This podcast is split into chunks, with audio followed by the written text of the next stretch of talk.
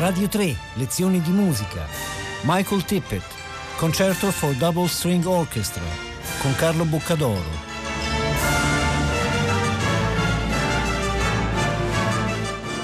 Un saluto a tutti gli ascoltatori di Radio 3, bentornati alle nostre lezioni di musica, stiamo facendo il nostro viaggio in Inghilterra, oggi ci occupiamo di uno dei grandi maestri della produzione britannica musicale, anche se è molto meno conosciuto del suo amico e collega Benjamin Britten.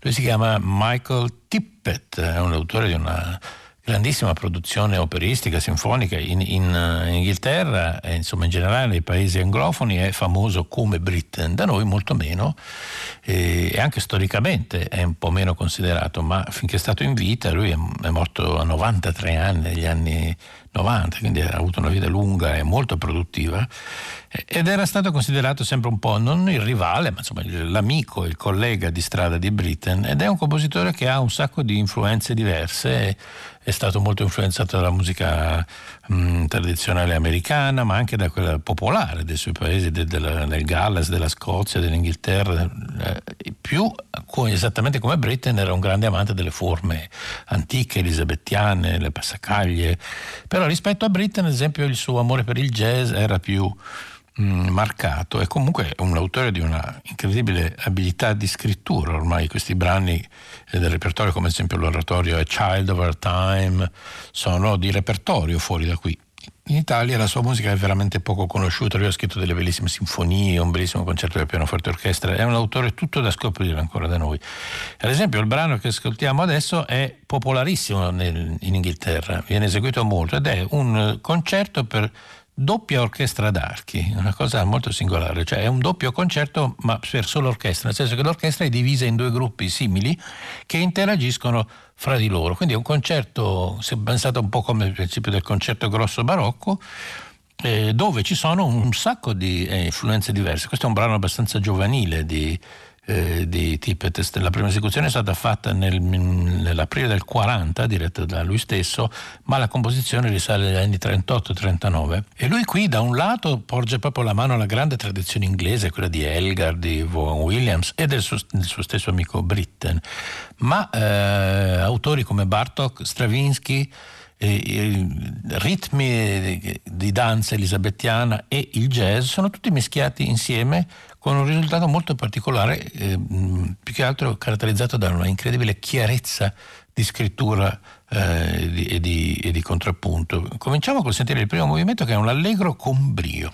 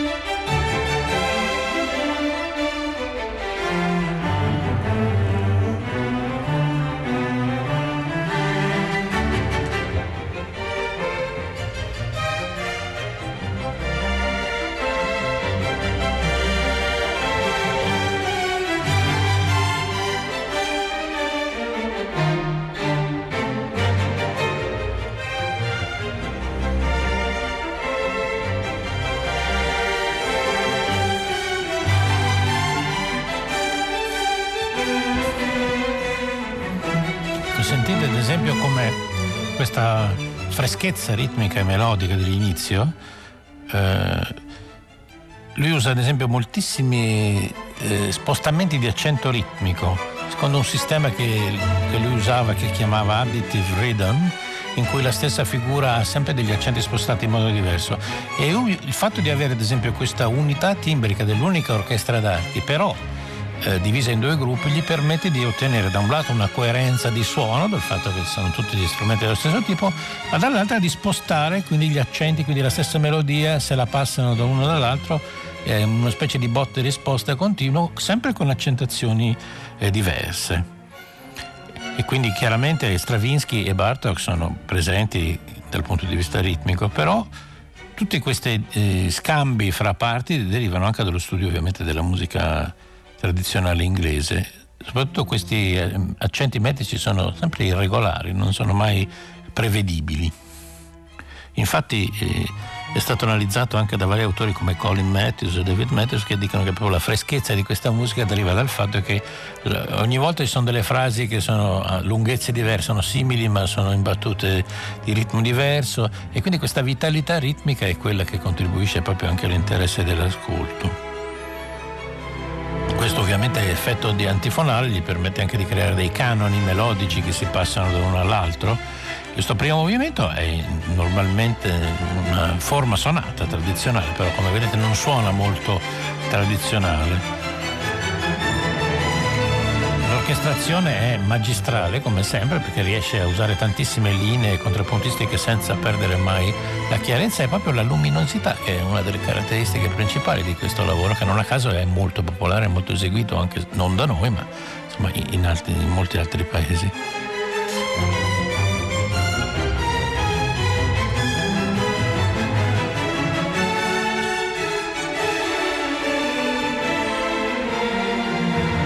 Da noi lui è stato fatto passare un po' come una specie di epigono neoclassico di Britten, ignorando invece quello che è il suo grande amore per il blues, che si sentirà poi nel, nel secondo movimento.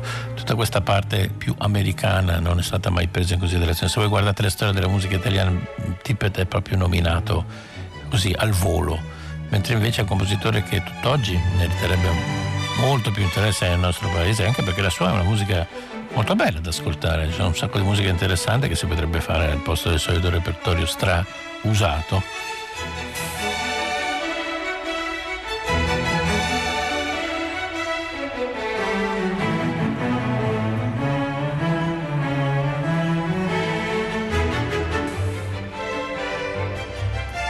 È un neoclassicismo la cui luce non è diciamo tanto lontana da quello che Stravinsky stava realizzando negli stessi anni con lavori come Dumbarton Oaks o la Sinfonia in Do che è di, dell'anno dopo questo, questo, brano.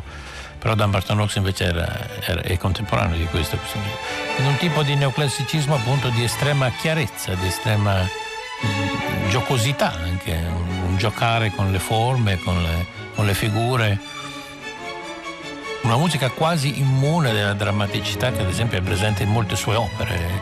Tippett nelle sue opere liriche usa un linguaggio molto più scuro, molto più cromatico.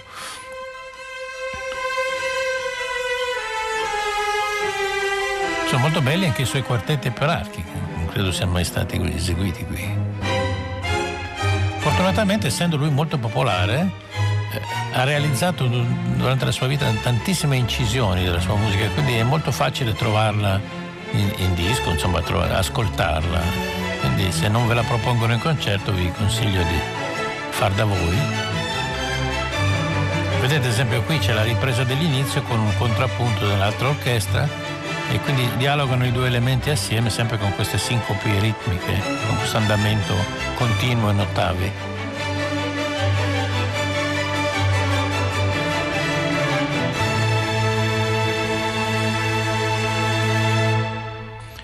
Si chiude appunto con, anche qui non c'è né minore né maggiore con questa cosa vuote, di quinte vuote, che crea questa, questo sapore anche un po' arcaico.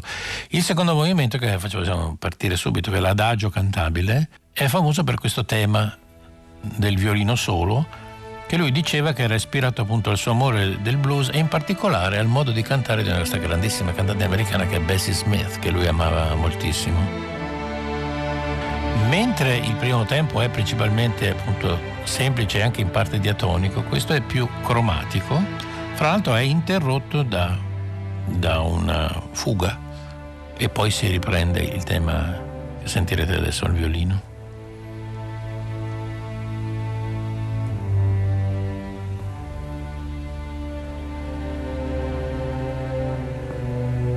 Comune con Britain, eh, dal livello umano, Tippett aveva il suo, uh, il fatto che si fosse rifiutato di servire in guerra e che avesse avuto un sacco di problemi politici anche per questo. Ecco il tema del violino.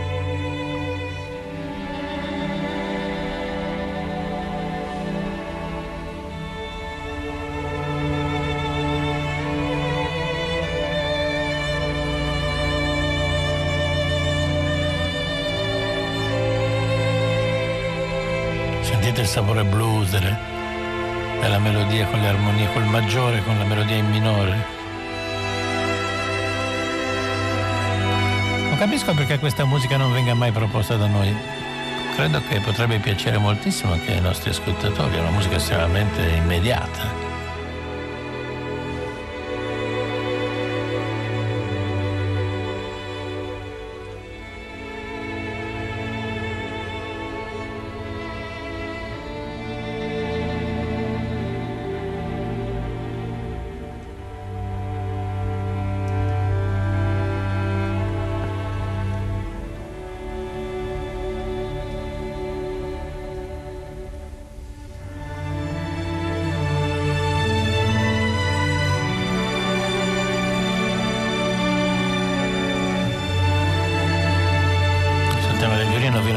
Preso da tutta la, la fila di una delle due orchestre, mentre l'altra vedete, fa accompagnamento.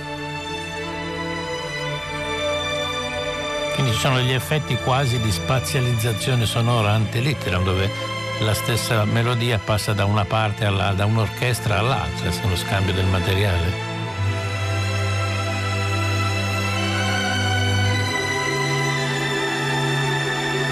Lui fa parte di quella serie di compositori che si è sempre tenuto lontano dalle avanguardie in questo senso, perché poi appunto ha continuato a scrivere musica fino agli anni Ottanta. E ciononostante non ha mai rinunciato alla sua personalità, anche se poi a un certo punto, durante gli anni ovviamente duri e puri dell'avanguardia, anche lui era stato messo come Walton e come altri autori inglesi eh, così in un angolo però poi si è preso la sua rivincita perché appunto avendo vissuto molto a lungo ha visto crollare tutte le vecchie avanguardie e ha visto che la sua musica resisteva benissimo al tempo e continuava a essere molto eseguita anche quando quella di certi così talebani era scomparsa.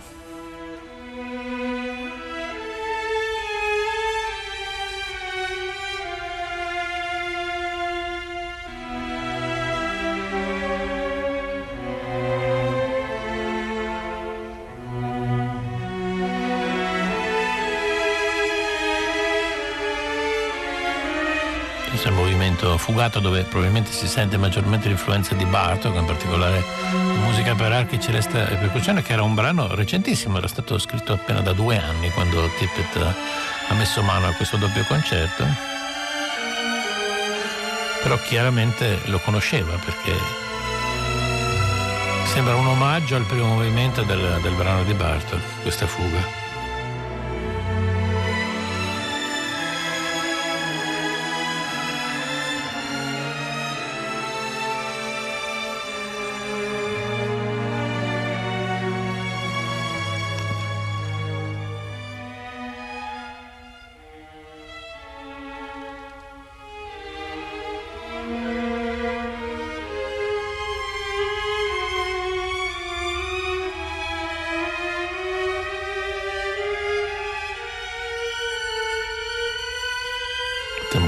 Molto molto più cromatica questa fuga del, del tema che era chiaramente in Re maggiore.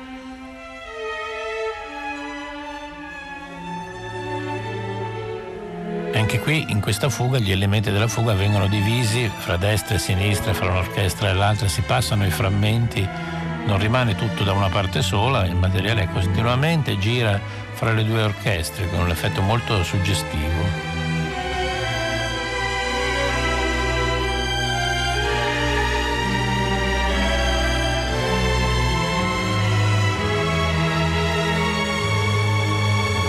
Anche nei passi più densi come questi rimane questa straordinaria chiarezza di scrittura, chiarezza di idee. Non c'è mai fumo in questa, in questa musica, tutto serve, tutto è necessario e non ci si può nascondere dietro effetti e cose strane perché è tutto la luce del sole, tutto chiarissimo.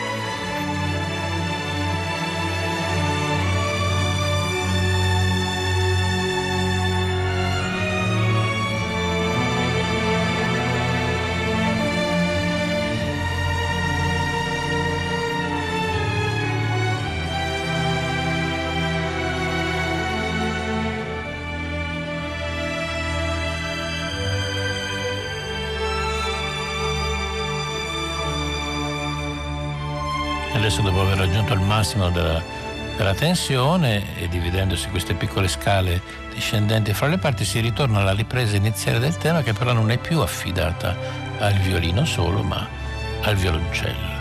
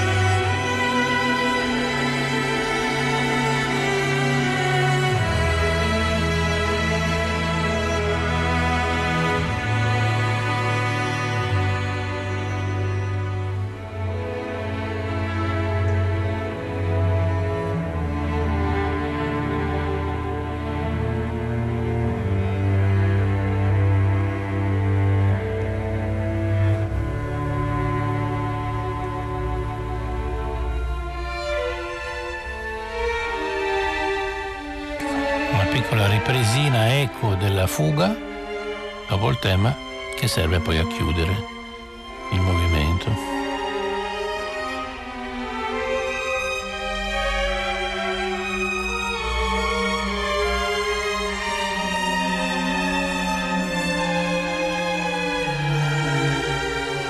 Per Tippett, fra l'altro, l'uso delle melodie popolari tradizionali era proprio qui un gesto eh, simbolico, politico, lui voleva indicare la sua vicinanza proprio al, alla popolazione, al, non eh, astrarsi dalla società, ma per lui scrivere era un modo di essere dentro la società e quindi usare melodie che le persone comuni potevano conoscere per tradizione era un suo modo proprio simbolico per dire che la sua musica non era astratta dal mondo, ma faceva parte del mondo.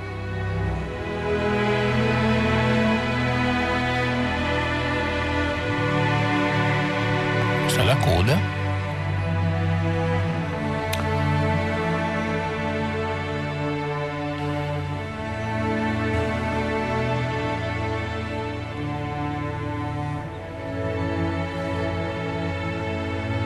dove dopo tanto girovagare ci troviamo su una tonalità molto più chiara. Anche qui avete visto come tutti questi autori che stiamo ascoltando, anche nei momenti di maggiore espansione lirica, il sentimentalismo è proprio messo da parte. Si cerca di non diventare mai retorici.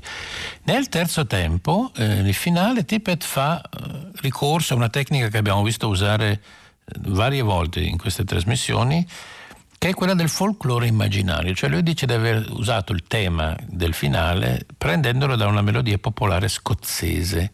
Però in realtà poi sono andati a vedere eh, e non esiste una vera e propria tradiz- melodia tradizionale scozzese così, è un, un rifarsi ai modi, ai gesti e agli archetipi forse de, de, della melodia popolare, ma in realtà se l'ha inventata lui eh, anche perché è una melodia che appunto ha un range molto ampio che, che non potrebbe essere suonato su uno strumento tradizionale popolare. Sentiamo l'inizio del terzo tempo. Si ritorna per gli spostamenti ritmici fra le due sezioni.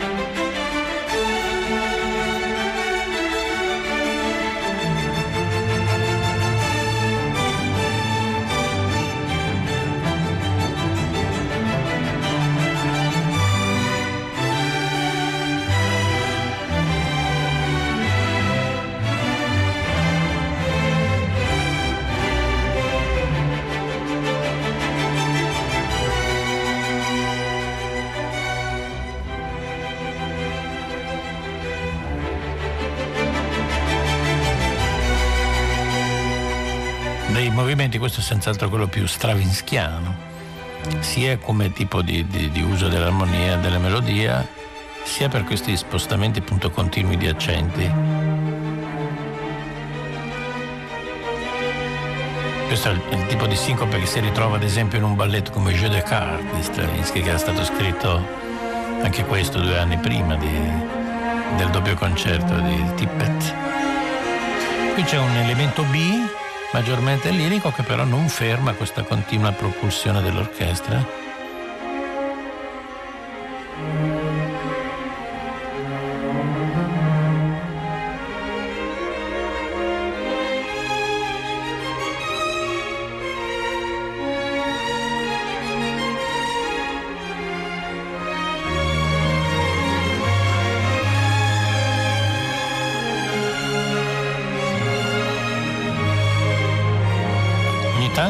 Mette la musica, sposta gli accenti in modo tale da dare un'idea quasi di ritmo ternario, anche se siamo all'interno di un tempo rigorosamente binario, però spostando le frasi si ha la sensazione quasi di un quasi valzer, però dentro la musica in quattro, in quattro quarti. Qui vedete nello sviluppo continuo botta e risposta fra destra e sinistra, fra orchestra 1 e orchestra 2 che si scambiano frammenti ognuno lo trasforma in qualcos'altro e lo porge all'altra parte che poi glielo rimanda indietro. Un'abilità di scrittura veramente notevolissima. È una musica gioiosa, una musica allegra, una musica eh, piena di vita, di entusiasmo, proprio che mantiene ancora dopo decenni e decenni la sua freschezza.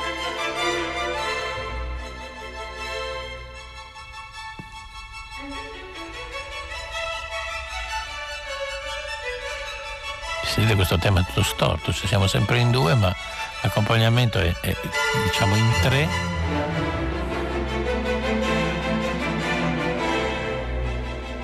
E dopo un po' con tutte queste legature, spostamenti d'accento è un po' difficile capire esattamente dove sta il battere.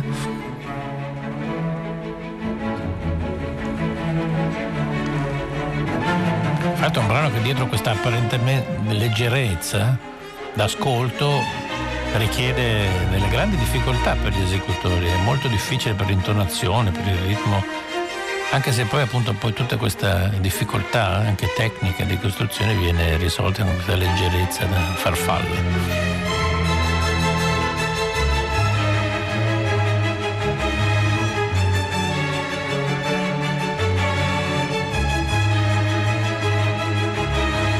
Vedete quando c'è la frase in tre però sotto c'è un incastro in due, quindi comunque c'è qualcosa che contraddice quella che sembra essere la parte principale, c'è sempre una contraddizione ritmica, chiamiamola così. Qui si uniscono le due cose, le sincopi ferm, sulle note ferme e invece il tema che abbiamo sentito all'inizio.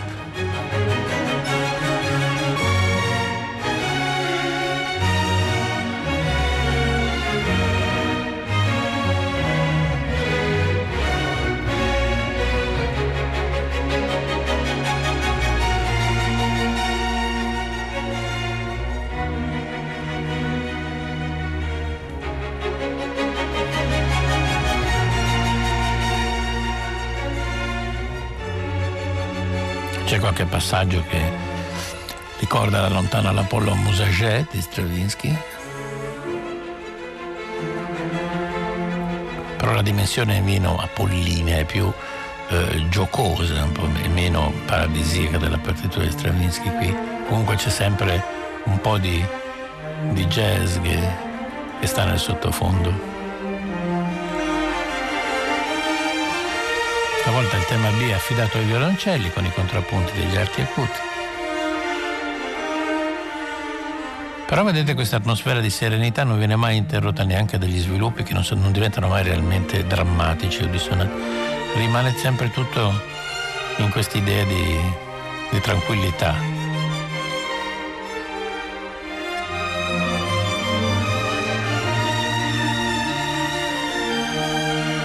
Un po' una specie di vacanza eh, che si è preso Tippett rispetto all'impegno e alla densità di altre sue partiture.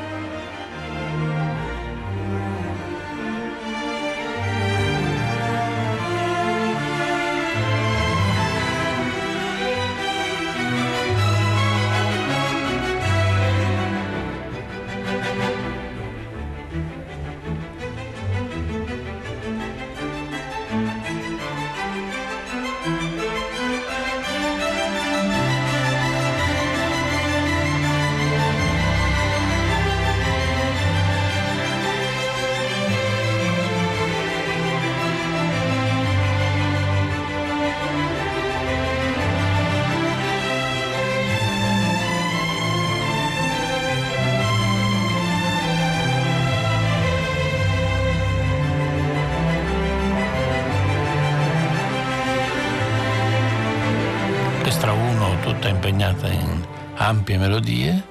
L'orchestra 2 invece sottolinea, fa proprio il, il, il motore che continua a andare in ottavi, adesso invece si sono scambiate le parti, la melodia è passata dall'altra parte e invece gli ottavi dei violini sono tornati all'orchestra A, ma è un continuo, se guardate la partitura è un continuo distribuire il materiale in modo da non annoiare mai, da creare sempre combinazioni diverse.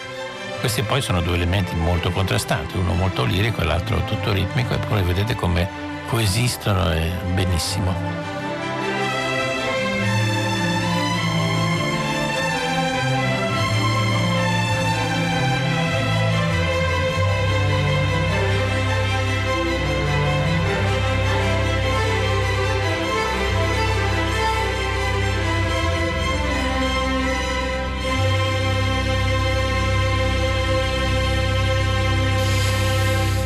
Ecco, questo accordo così gioioso e luminoso si chiude il concerto per doppia orchestra d'archi di Michael Tippett, che è un autore che vi invito a scoprire perché raramente ve lo proporranno, probabilmente non ve lo proporranno mai in Italia in concerto. Ci sono delle sinfonie molto belle, c'è appunto l'oratorio Child of Our Time, concerto per pianoforte, le opere, si trova tutto, si trova tutto in rete, si trova tutto comprandolo in CD ed è una musica fresca, per noi ancora di più perché non è mai stata proposta e che resiste al tempo, che fa di lui un classico tutt'altro che minore del del Novecento. Con questo ascolto io vi ringrazio, eh, vi do appuntamento alla prossima puntata delle nostre lezioni di musica. Un saluto da Carlo Boccadoro. Radio 3, lezioni di musica, a cura di Paola Damiani. Potete ascoltare tutte le lezioni di musica dal sito di Radio 3 e scaricarle con l'app Rai Play Radio.